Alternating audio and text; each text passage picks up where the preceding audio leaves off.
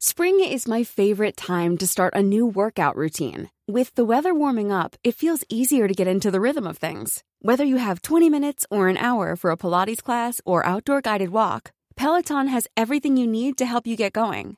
Get a head start on summer with Peloton at onepeloton.com. Macron lauds video games after slamming them earlier. Paris. French President Emmanuel Macron is extending an olive branch to video gamers after previously linking computer games to rioting that rocked France earlier this year. Posting on the social media platform X, previously known as Twitter, Macron backpedaled on remarks in June where he blamed video games for having intoxicated some young rioters. Those comments dismayed some in the gaming community, even beyond France. Japanese game director Kazuhiro Harada tweeted in response that blaming something is a great way to escape the burden of responsibility. Macron started his unusually lengthy post this weekend with a mea culpa, saying, I startled gamers. He then sought to clarify his thinking and showered video games and the industry with praise. Video games are an integral part of France, the French leader declared.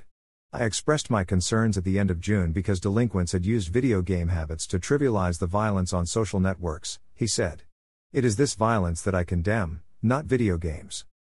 The unrest started after the police shooting of Naël Merzouk in the Paris suburb of Nanterre on June 27.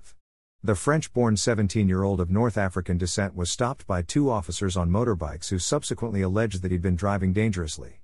He died from a single shot through his left arm and chest. From Nanterre, violent protests quickly spread and morphed into generalized nationwide mayhem in cities, towns, and even villages that was celebrated on social networks. In a government crisis meeting at the time, Macron accused social networks of playing a considerable role in the unrest and of fueling copycat violence and castigated video games. Among the youngest, rioters, this leads to a sort of escape from reality. We sometimes have the feeling that some of them are living out, on the streets, the video games that have intoxicated them, he said.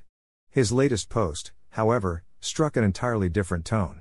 I have always considered that video games are an opportunity for France, for our youth and its future, for our jobs and our economy, Macron said. The industry inspires, makes people dream, makes them grow. He added, concluding, You can count on me.